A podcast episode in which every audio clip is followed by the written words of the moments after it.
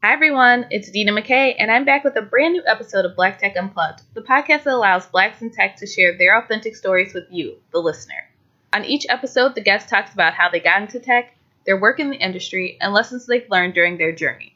You can find full show notes for this episode on blacktechunplugged.com.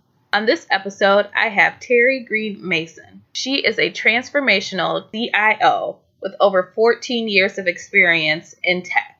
Terry has worked in telecommunications, educational institutions, and technology services, but her current focus is cybersecurity. So during today's episode, we discuss what it means to be a CIO and the responsibilities that come with her role, how to handle being laid off, the power of positive words, and much more. I hope you enjoyed today's episode, and if you do, make sure to rate and subscribe to Black Tech Unplugged today. Before we jump into the episode, I do want to mention one thing. So, Black Tech Unplugged is trying to get back to South by Southwest next year. There's a panel that I have put together called Code Switching Lifestyle or Necessary Evil. The panel will include three other people we're going to talk about code switching in a corporate environment. So basically, we'll have a conversation about the effects of code switching and why it's not necessarily a bad thing and whether it's actually still necessary.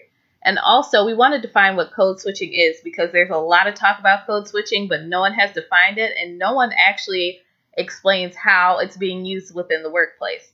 So, what I need you to do is go to the panel picker, which is in the description as well as the show notes, I need you to create an account and vote up on this panel. It would help me and the panelists out a ton, and I would greatly appreciate it. So, not only do you listen to this episode today and enjoy it, but make sure to vote for the panel for South by Southwest. All right, that's all I have for you. So, let's go ahead and jump into the episode. So, let's get it.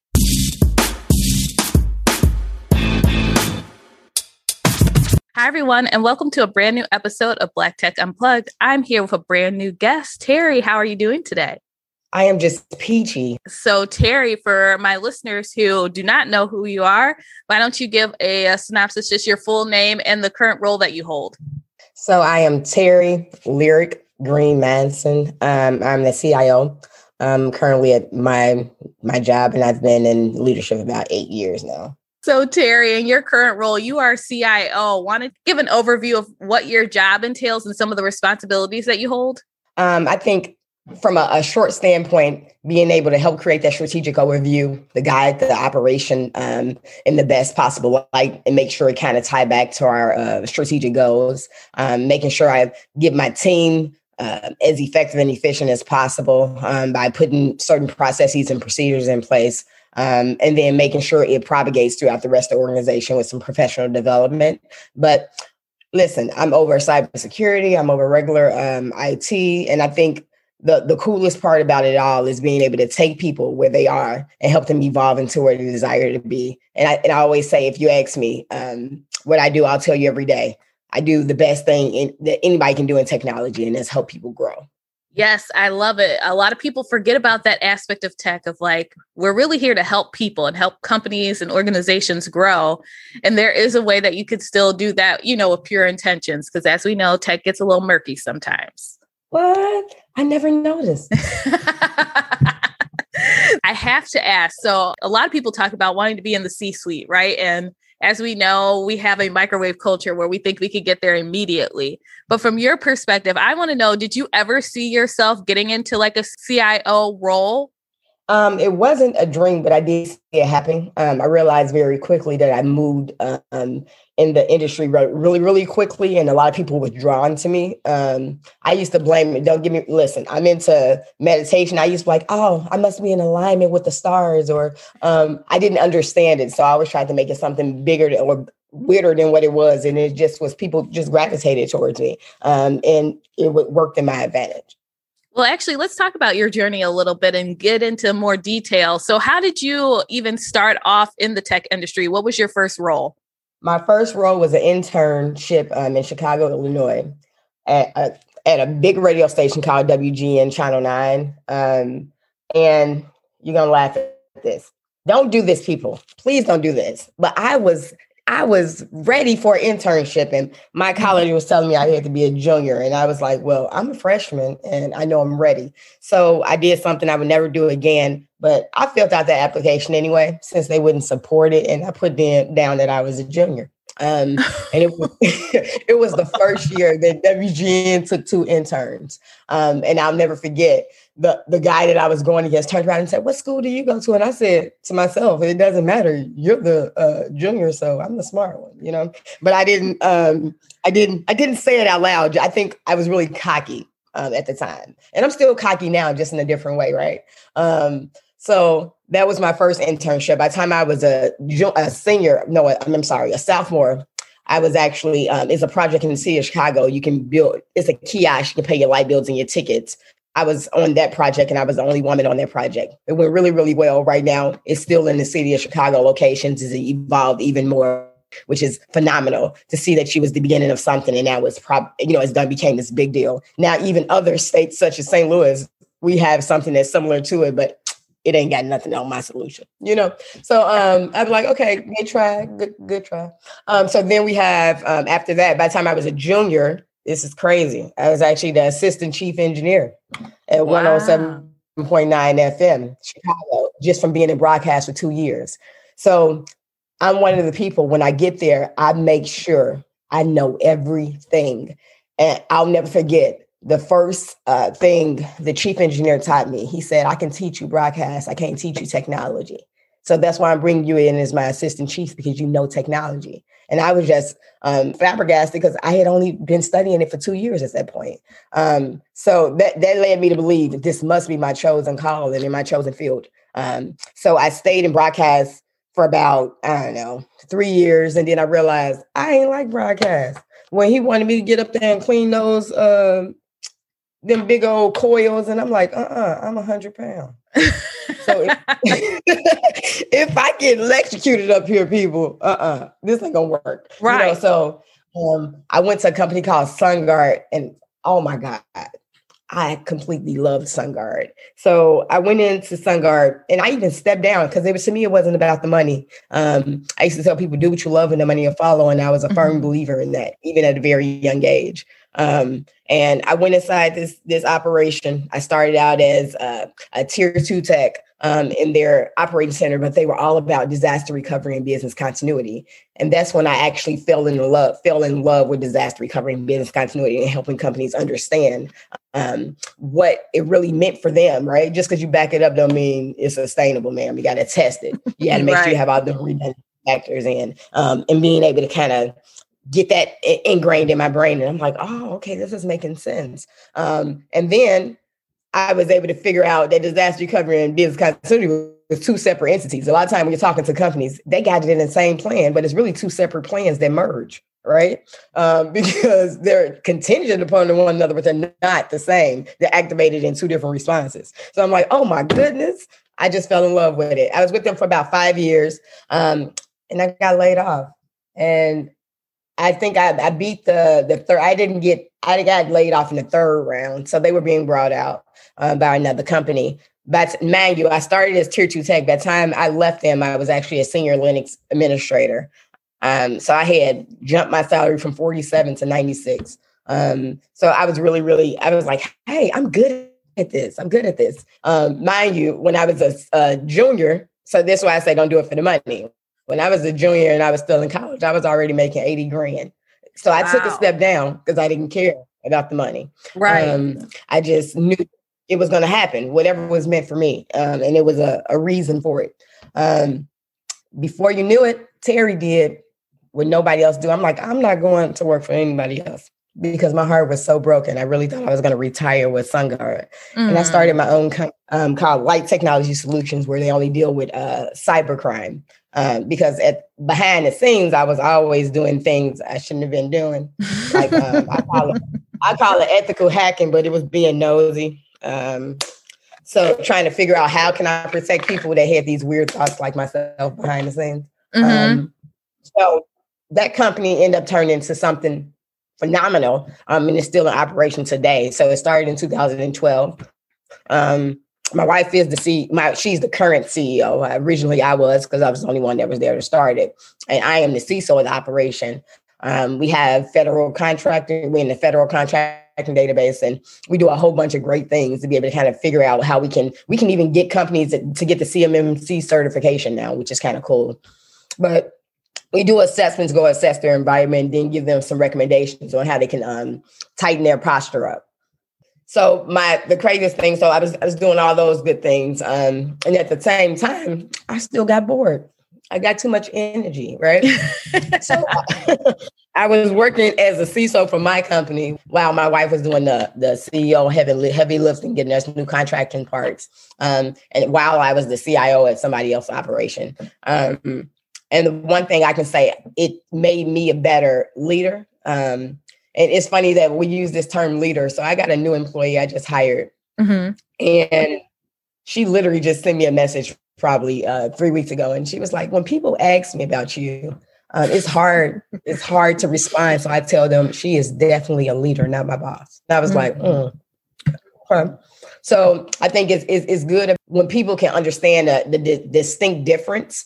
Um, but we have to bring the people mechanics back um, in leadership. And I think we have been mechanical for so long that sometimes we forget it, right?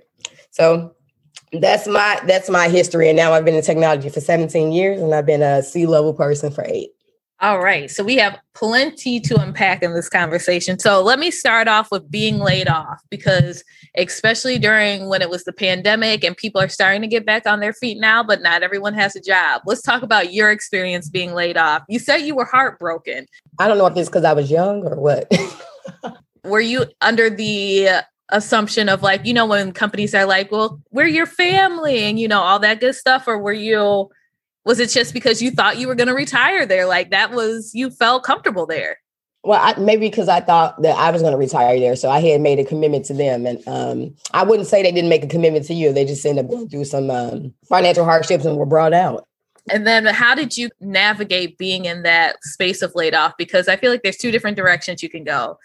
There's the I'm gonna cry right now, but I'm gonna get back to applying to these jobs later. Or did you just take a break and like kind of try to find yourself? I know you created your next role, but how what were some of the steps you took to get out of that funk? Because when you get laid off, there is a little bit of a funk that comes with it. It is. And so this is what I say is not by luck, chance, nor happenstance, divine intervention. So I was a foster kid, right? Mm-hmm. Um, and I was used to being let down, in my opinion. Mm-hmm. So I mm-hmm. took the same stance towards everything in life, right? It's, life is not where you come from, it's where you decide to go. Um, and I took a reflective stance. I looked in the mirror and said, okay, their loss, not yours. Now what?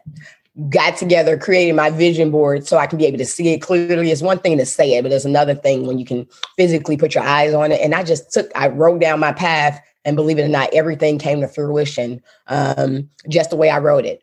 Now, uh, people say I have this spirit of manifestation. I told you I try not to say that, but they do. So it's a lot of times I say things and it just it, it happens. Um, so I put it down and wrote it down, and literally it came to fruition. I mean, I did skip it. I worked for IBM, but you know that's fine. That's actually where I went before my company launched. So I was at IBM. Remember, my company was doing contracts. So I had contracts with IBM, TransUnion, but these was all as uh, entity as, of myself. So whatever I did, I did it really quickly and I did it really well. Now that you mentioned IBM, I have to ask. So how what was your experience working for like one of the larger companies at the time? So I think IBM was more. Um, I think they wasn't as people centric um, as they should have been. Um, of course, there was no diversity and inclusion. It just so happened the team in which I was on, which the Linux team, mm-hmm. um, they were they were they were so emotionally segregated it was ridiculous. Um, I mean, it, it, just let's just be honest. And I was always outspoken,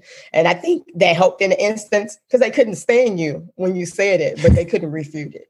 Right. Yeah. So like it was like somebody was like, I was like, excuse me, do anybody see the elephant in the room? Let, us talk about it. We're going to keep, not going to keep walking past it. Um, ultimately, so when you got there at first, you were uncomfortable. Um, mm-hmm. as time passed, because I was a, a cybersecurity subject matter expert for them in the Linux side. And when that actually happened, you're sitting here and you're like, um, okay, the evolution of Christ. It felt like the evolution of Christ had happened. You had some people that, like this one guy was hella smart, Mm-hmm. But he, he, had this theory that nobody can be smarter than him. And to me, that's just not smart thinking. Right. Because smart people hire smart people. Um, and if you thought that your boss wasn't smart for hiring you, you shouldn't be here. Yeah, I mean, I mean, so like, but that, that has that has something to do with the people. Like he would literally say, "Well, I'm the smartest person here," and I'm looking at him like, mm, "Yeah," but somebody hired him. So to me, that takes shots at people, or it's the way you may look at your boss. Don't get me wrong. Not, back in the days, you could have been had a business degree and ran a technology department, which was one of their flaws because the person had no idea what the hell that you were talking about,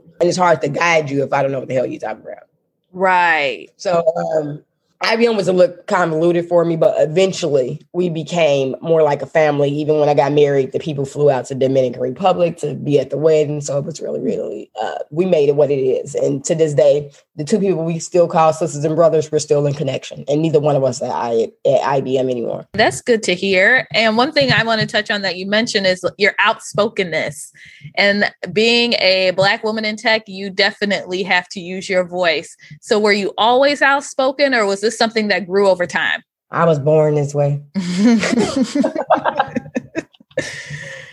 Wait, I was born this way. I call it a blessing and a curse.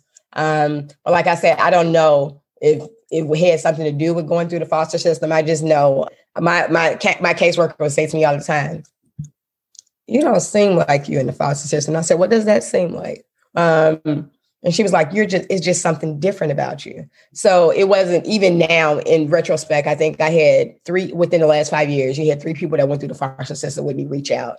Um, and they told me all these things I did when I was like 14, 15, and 16. I would have never knew that I was this particular way.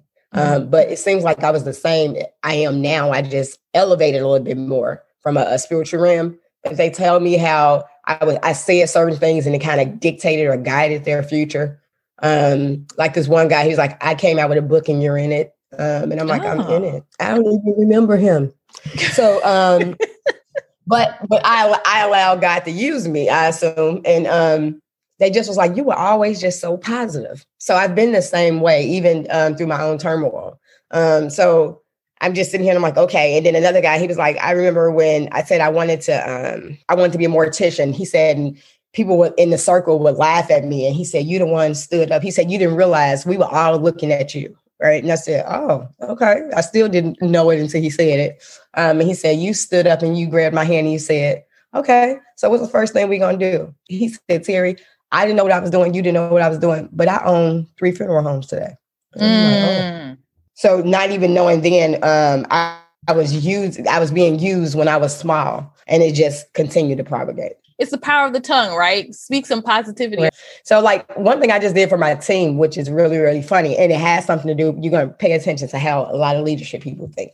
So I was like, and it's easy to make your team a card and get them a gift card and tell them you appreciate them. That's right. easy, right? right? I didn't want to do that. I wanted to remodel my whole office. But guess what? I'm the one that put the floor in. I didn't order them desks that were put together. I got a screwdriver and put this shit together myself. I painted the walls. My wife came in to help me. Um, and one of my executives, he walked in and he said, "You you make too much money to be on the floor." It's like it, I, and I, in my head, I'm thinking the devil is trying to use him to do everything to deter me. Right. From, um, but I'm not going to allow that to happen. So first he says, "You make too much money to be on the floor," and I looked at him and I said, "Excuse me." Because now you you know you're projecting however you feel on me, you know, and right. I'm just, I'm just then he turns around and says, "It's not going to even make a difference to your team." That you're doing all of this. And I said, you know what? Either get a screwdriver or, or get the hell out of my office. So if you're not going to help, what you do with your team is what you do with your team. But right. my t- me and my team operate in a different stance. And I'm gonna tell you. So we, I, I finished it up. We put positive words everywhere, you know, because I believe a product, you know, whatever you do in your environment, it it can project um, throughout your daily occurrences. I put a mirror at the front door um, and it says, Hey, greet me. Because I tell my team all the time, I need you to introduce yourself to yourself before you introduce yourself to me. Because mm. we all mm. are flawed and we go through life. And it's even a resemblance to me. Sometimes I got to check my shit at the door. Because if I don't check it, it, it'll come out the wrong way throughout the rest of my day. You know, some people don't know how to distinguish business from pleasure. Right. Um, so, and then we do this thing called um, Tuesdays, we might smack you with a card of inspiration. We'll go through the entire damn building, uh, administration building. we don't care.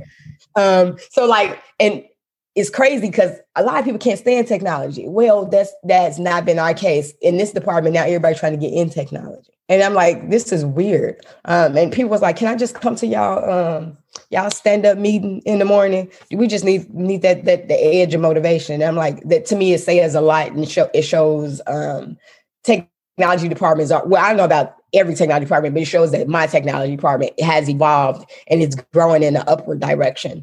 Um, and it's something we wasn't used to seeing because everybody always talking crazy about technology because they don't want to use it.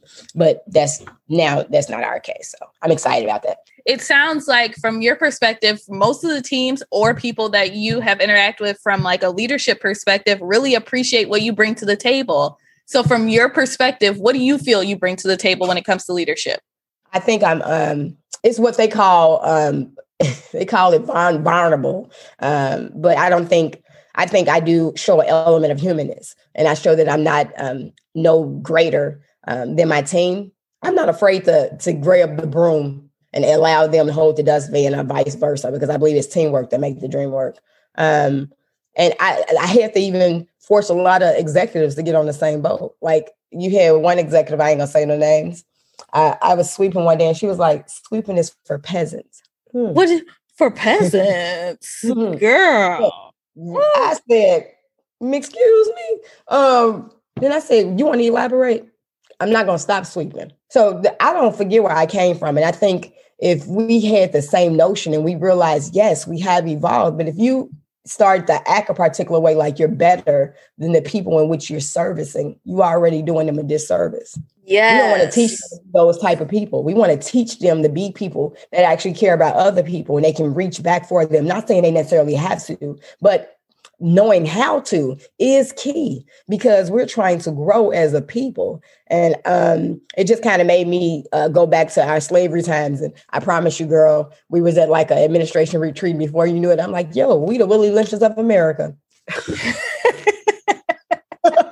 And everybody was like what? I was like what? You know literally we're the only race that runs people over with a bus and ain't nobody in here got a CDL. Can somebody explain that to me? So I, I, mean, I, I, spoke, I spoke about it. I don't care. And I think we're at a point where it needs to be spoken about. Why are we still said there's an elephant in the room? We're all just sitting here looking at each other. Are we really not going to comment or say anything about it? That's dumb at this point. Because we all see it, and a lot of us have experienced more than people let on. You know the crazy part though? My entire administration is black. It's only two white people. I, I, mean, I mean, it's so great to be around a lot of uh, black successful people, but I've never seen this type of dynamic um, in any operation that I've been with. So I think that's the hardest part is seeing seeing the ones that's talking crazy are the ones that look like me. Wow, I think you are probably the first person I've interviewed that's actually said that. I, am just being honest, you know. Um, so you look at them and you're like, huh? And they kept even they even tried to make fun. They was like, here she comes with this positive stuff. I'm gonna tell you how that positive stuff uh, matriculated on my entire floor. Next thing you know, everybody was putting me in carpet. Now they talked about me when I was doing it, but it was really because they didn't think about it, right? Right. Um, but, but now you go down the whole, they all got your carpet, just probably a different color. Now all the walls are painted and now people are hanging up positive words. That's why I just say continue to do what you're doing. It'll matriculate. It's a it's a, a, reason and a season for everything. And I feel like when God is talking to me, I just listen. And I move in those, and I move. I'm really actionable. I ain't gonna sit there and listen forever. I'm like, okay, I got to get moving because I want to keep hearing this conversation. right, right. And a, a lot of people need to hear that, that you have to actually, there's some action that has to go behind all of these, you know, all the instructions and um, revelations that you're given. Mm-hmm. I still, I just can't get over that. It's like people that look like you who are telling you and trying to discourage you from doing something that's positive.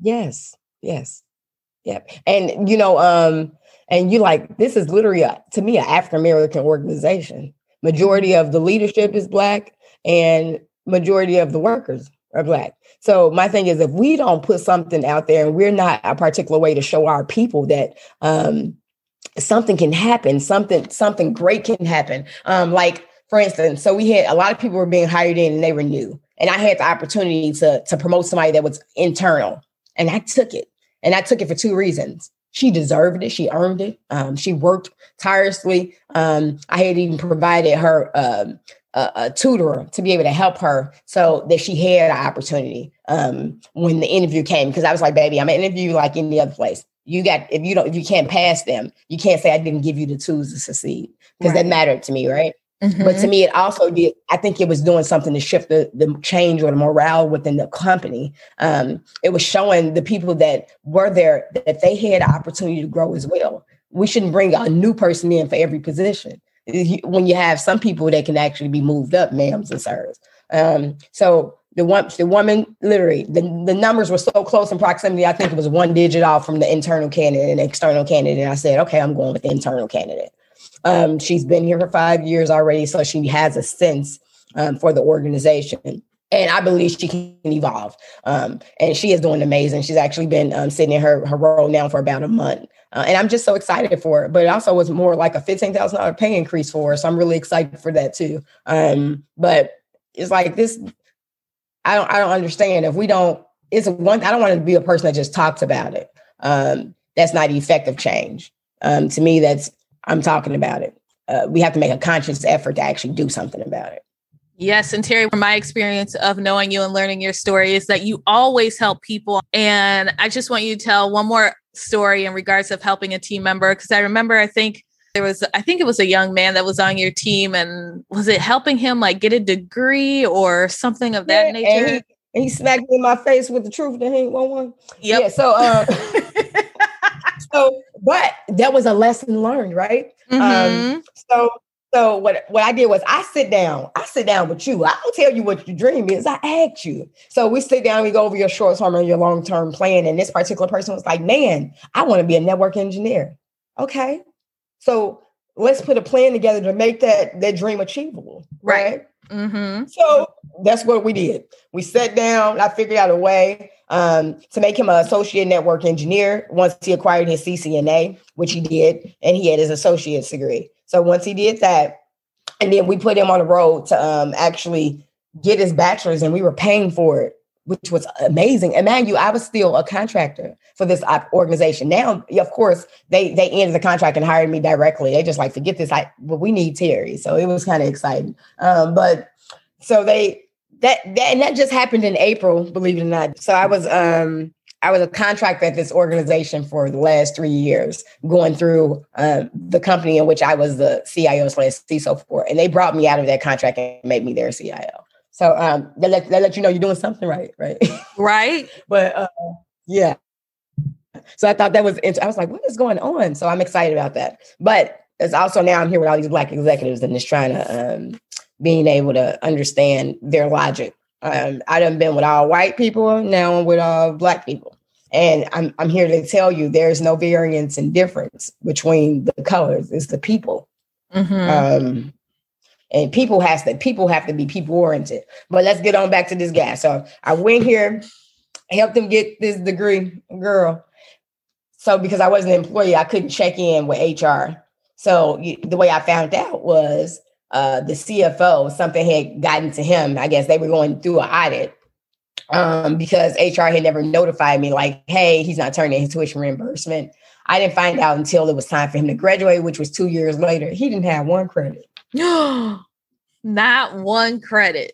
Not one. So, ma'am, he so he allowed y'all to pay him an increase uh, to become an associate network engineer and did not fulfill his part of obligation.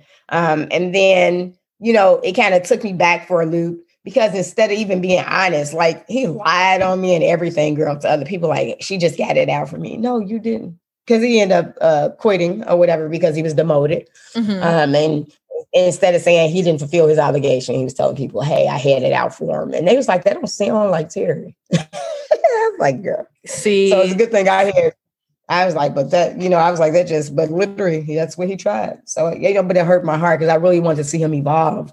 Um, at 21, some people get drinks. He got a wife. So I was trying to make it where they can be okay. Um, if he would have acquired his, um, he was, when I met him, he was 21. But at this time now he's 23. Um, I'd have moved him from 25 grand to 47. If he would have finished his degree, he would have been at 60 grand by the time he, before he was uh, I mean, 25. Like that doesn't happen for everybody.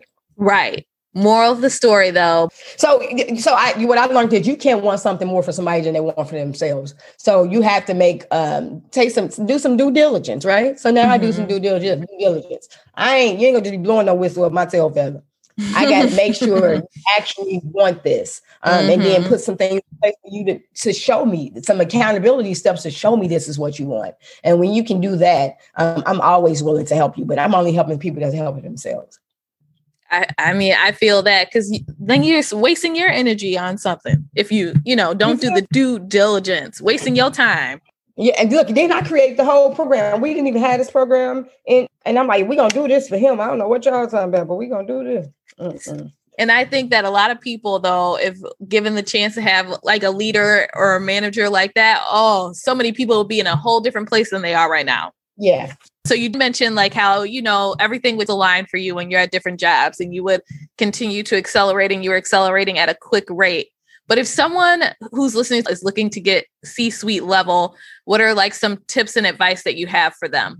You know what? Um, I always say, listen, if you don't know if you don't know agile, use it or, or learn it. Um, not saying it's got to be an applicable framework, but it's really, really good um, of learning how to collaborate.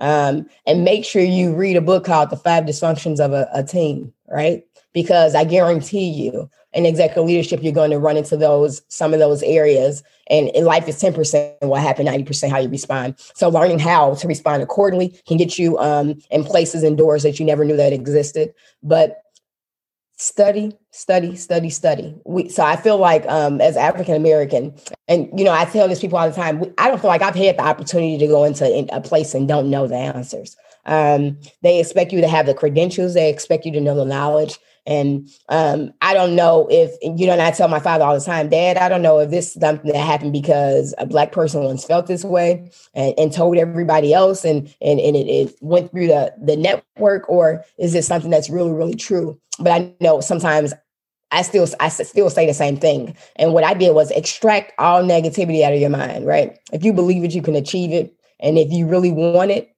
get you a vision board, write it down, take the the steps. So if if you look at the job description, like, I want to go in this company. This company say I need a master's. Let's acquire the things in which this company's saying, but I want you to think about like this. I'm looking at this same job three years ahead of time. I'm doing from a future analysis. So if I'm thinking I need a master's now, I'm going to need a little bit something else. So let's think about what masters and then what um, certifications can help bring me out in the light because you want to be able to stand apart from the competition. But the one thing that school cannot teach you is passion. If you're not passionate about what you do, it don't matter what you study or how long you study it. And I tell people all the time, you do what you love. The money will follow. And I have been a, a prime example of that. Um, and I, I, I charge you to move in the same light because it's possible. It's something you really, really, really, really desire. I want us to elaborate on because you said a couple times obviously we all know like we have to go in with the answers if you didn't know now you know you have to go in as a black person in tech you have to go in knowing the answers how did you do that did you just continuously study on particular topics like what is your i guess process for knowing everything so um, I'll, I'll, take the instance when I went into broadcast and I knew no broadcast. I just knew how to turn on TV at home. Yeah. so um, uh, what I did was I would take my off time and I would go into our network closet and I went through every book we had. So I would um, segment it for days. So if they're talking about the Pelco server, I understood what the Pelco server was. Um, mm-hmm. By the time it was over, I could be able to solder a uh, a board, a chip, or a, me- a, mechanism inside of a device and, and, make it a brand new device. Something I had never did before. But the more and more I studied, um, I understood what a capacitor and a resistor was, and to me, it was it was nothing um, out of the ordinary or sort. But I think we have to re- we really have to be honest with ourselves. We have to continually learn, um, no matter who we are, and we are uh, people eh, are resilient. We can do this. If you think about it, we were creating um, refrigerators and we couldn't even read, right? So mm-hmm. what do mm-hmm. you think you can do with the power? And I think we just we just have to read, read, read, read. Now, don't get me wrong. If you're going into the C-suite, you ain't gonna really be. You have to really have have a, a good grasp on operations, right? Um, and then think about how operation alignments work. But I think it's really, really important. If you got to go get a book, on what a CFO is, or if you got to go get a book on what a CEO is to be able to kind of understand what the job is, to understand what uh, is encompassed in that job, then you'll understand how to talk to your audience. Um, and sometimes a lot of people have to learn that on the fly. But why? You don't. It don't have to be reinvented. It already exists. Just uh, and get you a mentor. That's really really important because somebody that's going to be openly honest with you, and you have to be able to take some constructive criticism. Not no destructive criticism, but some constructive criticism. You know what, Terry? We also haven't talked about, and I've heard this with other people that I interview, but also the building relationships part. Do you think that's important, especially with trying to be in the C suite? Yeah, I think I think it's important um, for building relationships, no matter what seat you're in. Mm-hmm. Um, and I, I, don't care if you're a system administrator, the team in which you are on, you it, it is important to build a relationship with them because you guys have to cover one another. Um, so I, I do this thing with my team because I got all these weird personalities. it's funny. So I I start I just recently started this. We were all standing in a circle.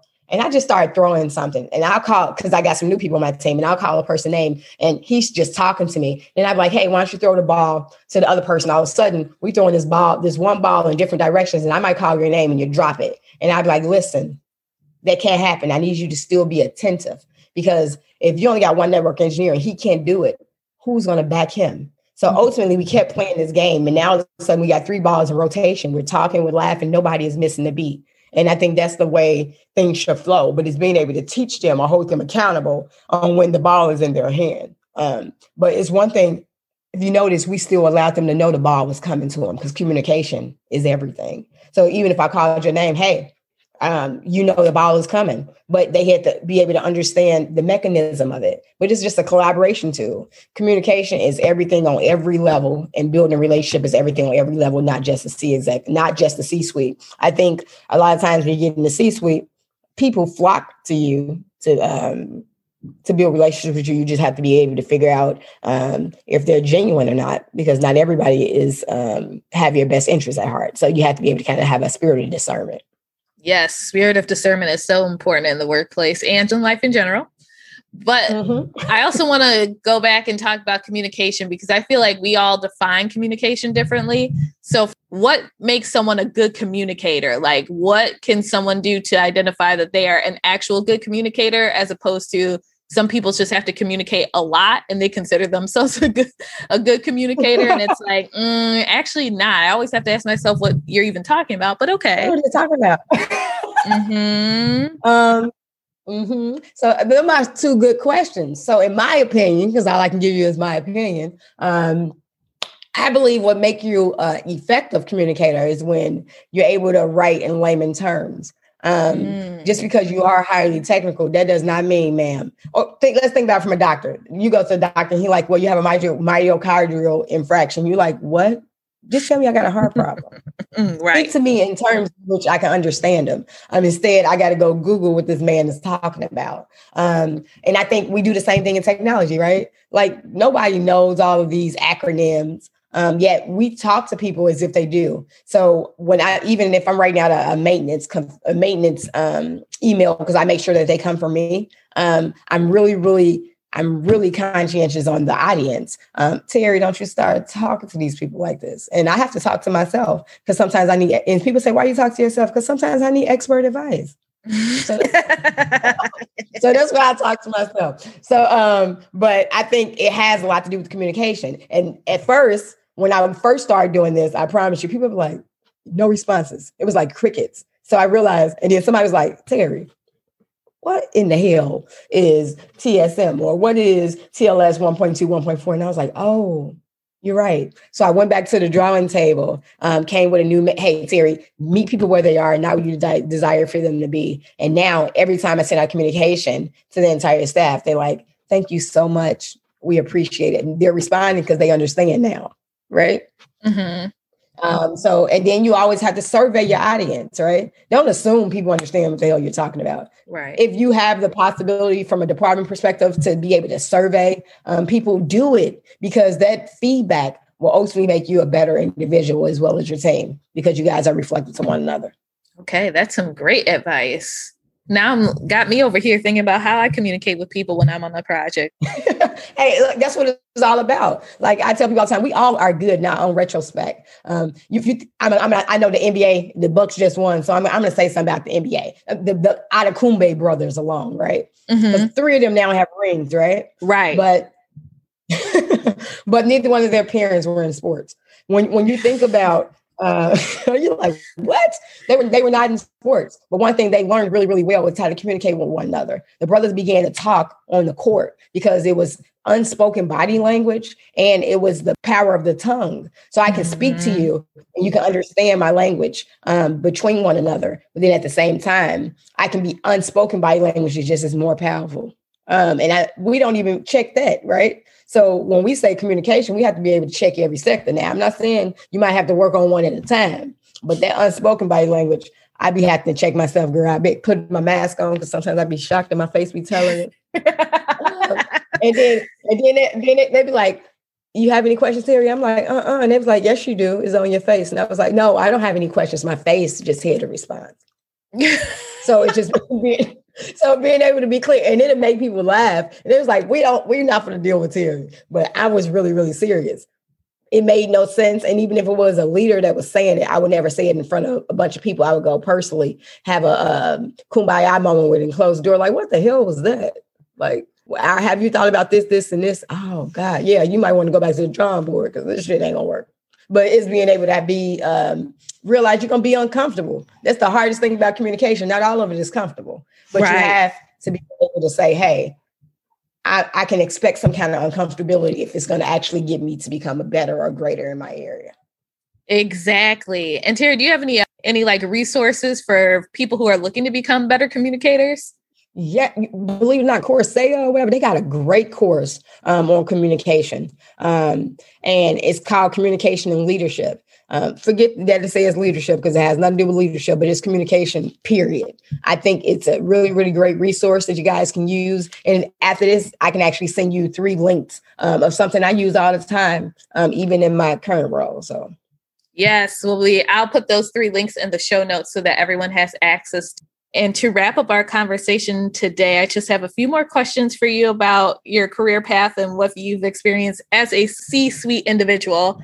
First question I have you have been in a variety of roles. You started off as the intern and now you're here. I want you to tell people how they can be successful in tech. Like, give me some characteristics that helped you be successful and go up the ladder so quickly. I think the one thing is the hardest thing to do, and is actually knowing who you are and what you want. I've had the the luxury of knowing that for a very very long time, um, even um, as an adolescent, um, and I just kind of moved in that entity. Um, but you have to know what you want and to be able to obtain it.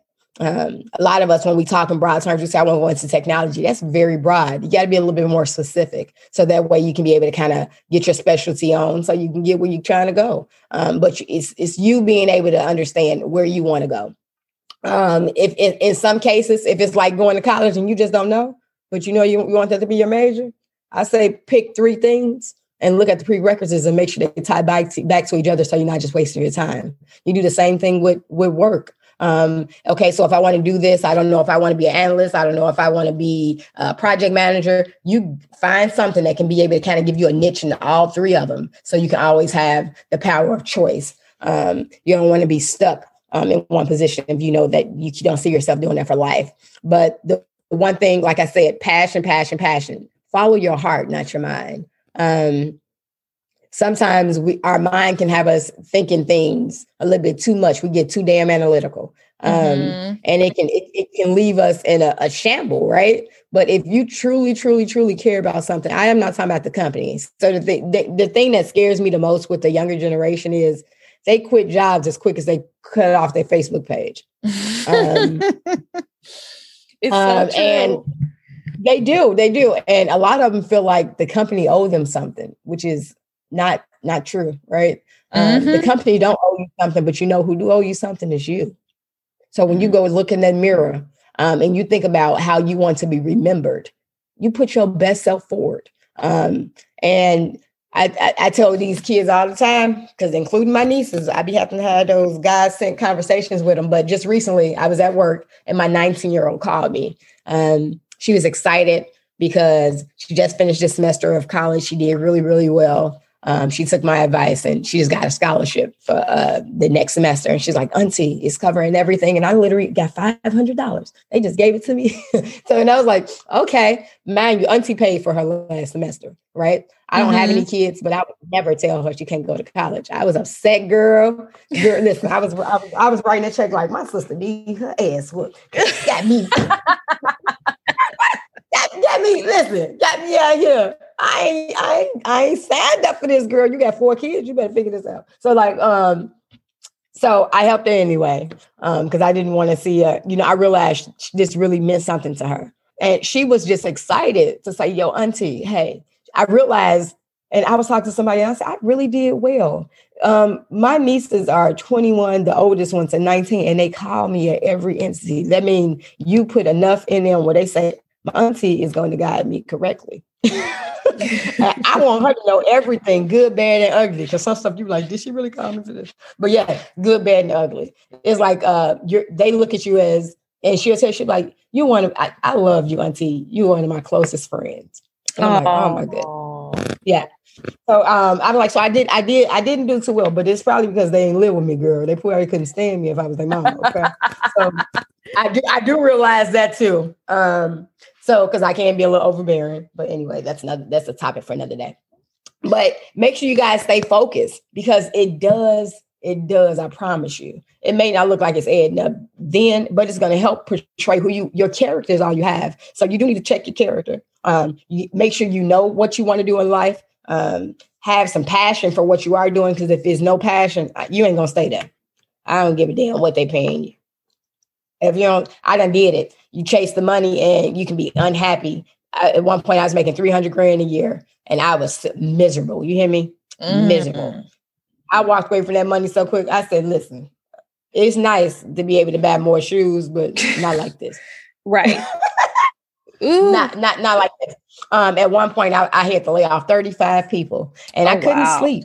I could not sleep. And you sitting here and I got a $60,000 bonus and these people just got laid off. No, I quit.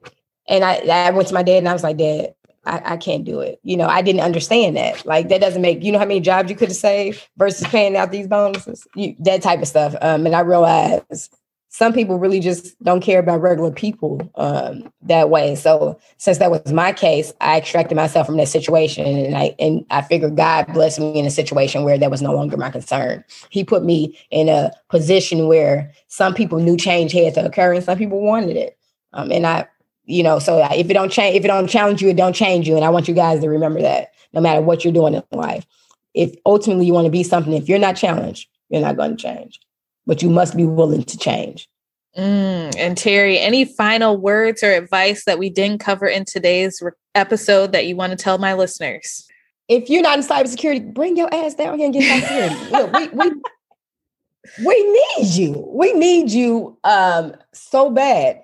Um, when you think about why uh, the governments or the UK are ahead of us is because it's just like the Queen's Gambit. They learned a long time ago that the forces together were greater than one. And if you just think about the Queen's Gambit, by the time we figured it out, she won when all those great minds decided to come together.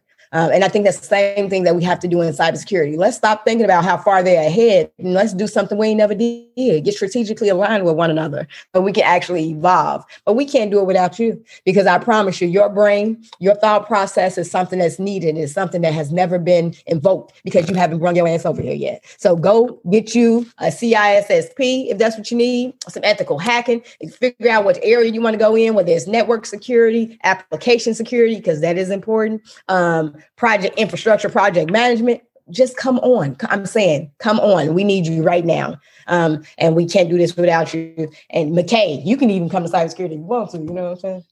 I mean, we need some help over there because I'm tired of everything getting hap except for my uh, student loans. So might as well just, you know. That's what I'm trying to say. What they don't want to help us, they just want to hurt us. right.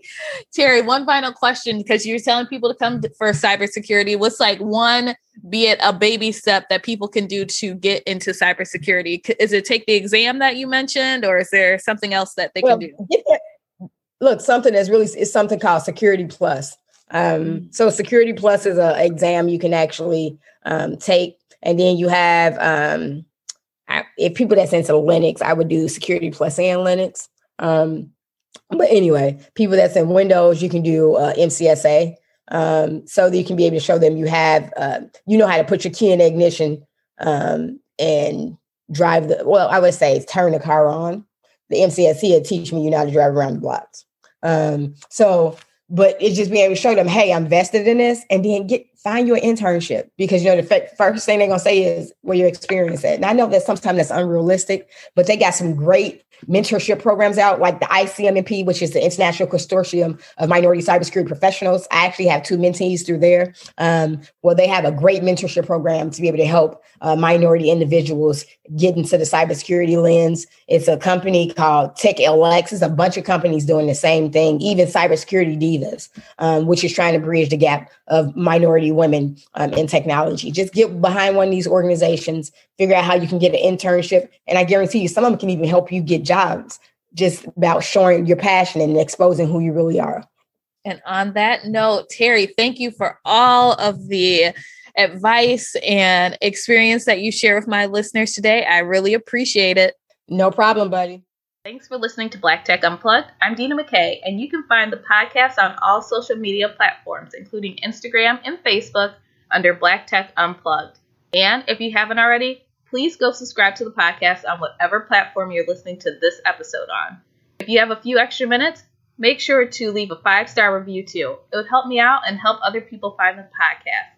And lastly, don't forget to vote for the Black Tech Unplugged South by Southwest 2022 panel, which is called Code Switching Lifestyle or Necessary Evil, where myself and some panelists will be discussing if code switching is actually a good or bad thing in the workplace. The link to vote is in the description of the podcast as well as in the show notes at blacktechunplugged.com. So vote up for the panel and help me out. That's all for this episode. Until next time.